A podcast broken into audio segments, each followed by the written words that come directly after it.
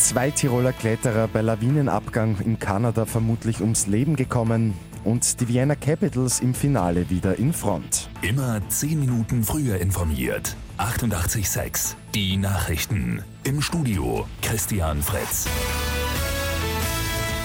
Die Tiroler Kletterer David Lama und Hans-Jörg Auer sind bei einem Lawinenabgang in Kanada offenbar ums Leben gekommen. Auch ihr US-Kollege Jess Ross Kelly soll gestorben sein. Angesichts der Erkundungen vor Ort muss davon ausgegangen werden, dass alle drei Teilnehmer der Gruppe tot sind. Das erklärt die kanadische Nationalparkverwaltung gestern Abend. Laut der Parkbehörde wollten die drei den Berg im Nationalpark Banff über einen schwierigen Aufstieg besteigen. Gestern ist der Malerbericht zur Russland-Affäre rund um die US-Präsidentschaftswahl 2016 veröffentlicht worden.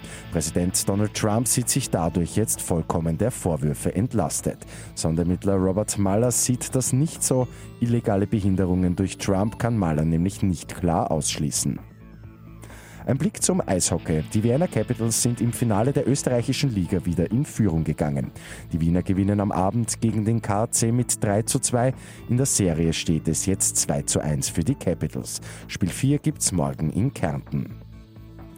Und bei den Schoko-Osterhasen wird immer mehr auf Nachhaltigkeit gesetzt. Die gute Nachricht zum Schluss. Bei dem Check von Südwind und Global 2000 hat es nämlich gleich sechs Testsieger gegeben.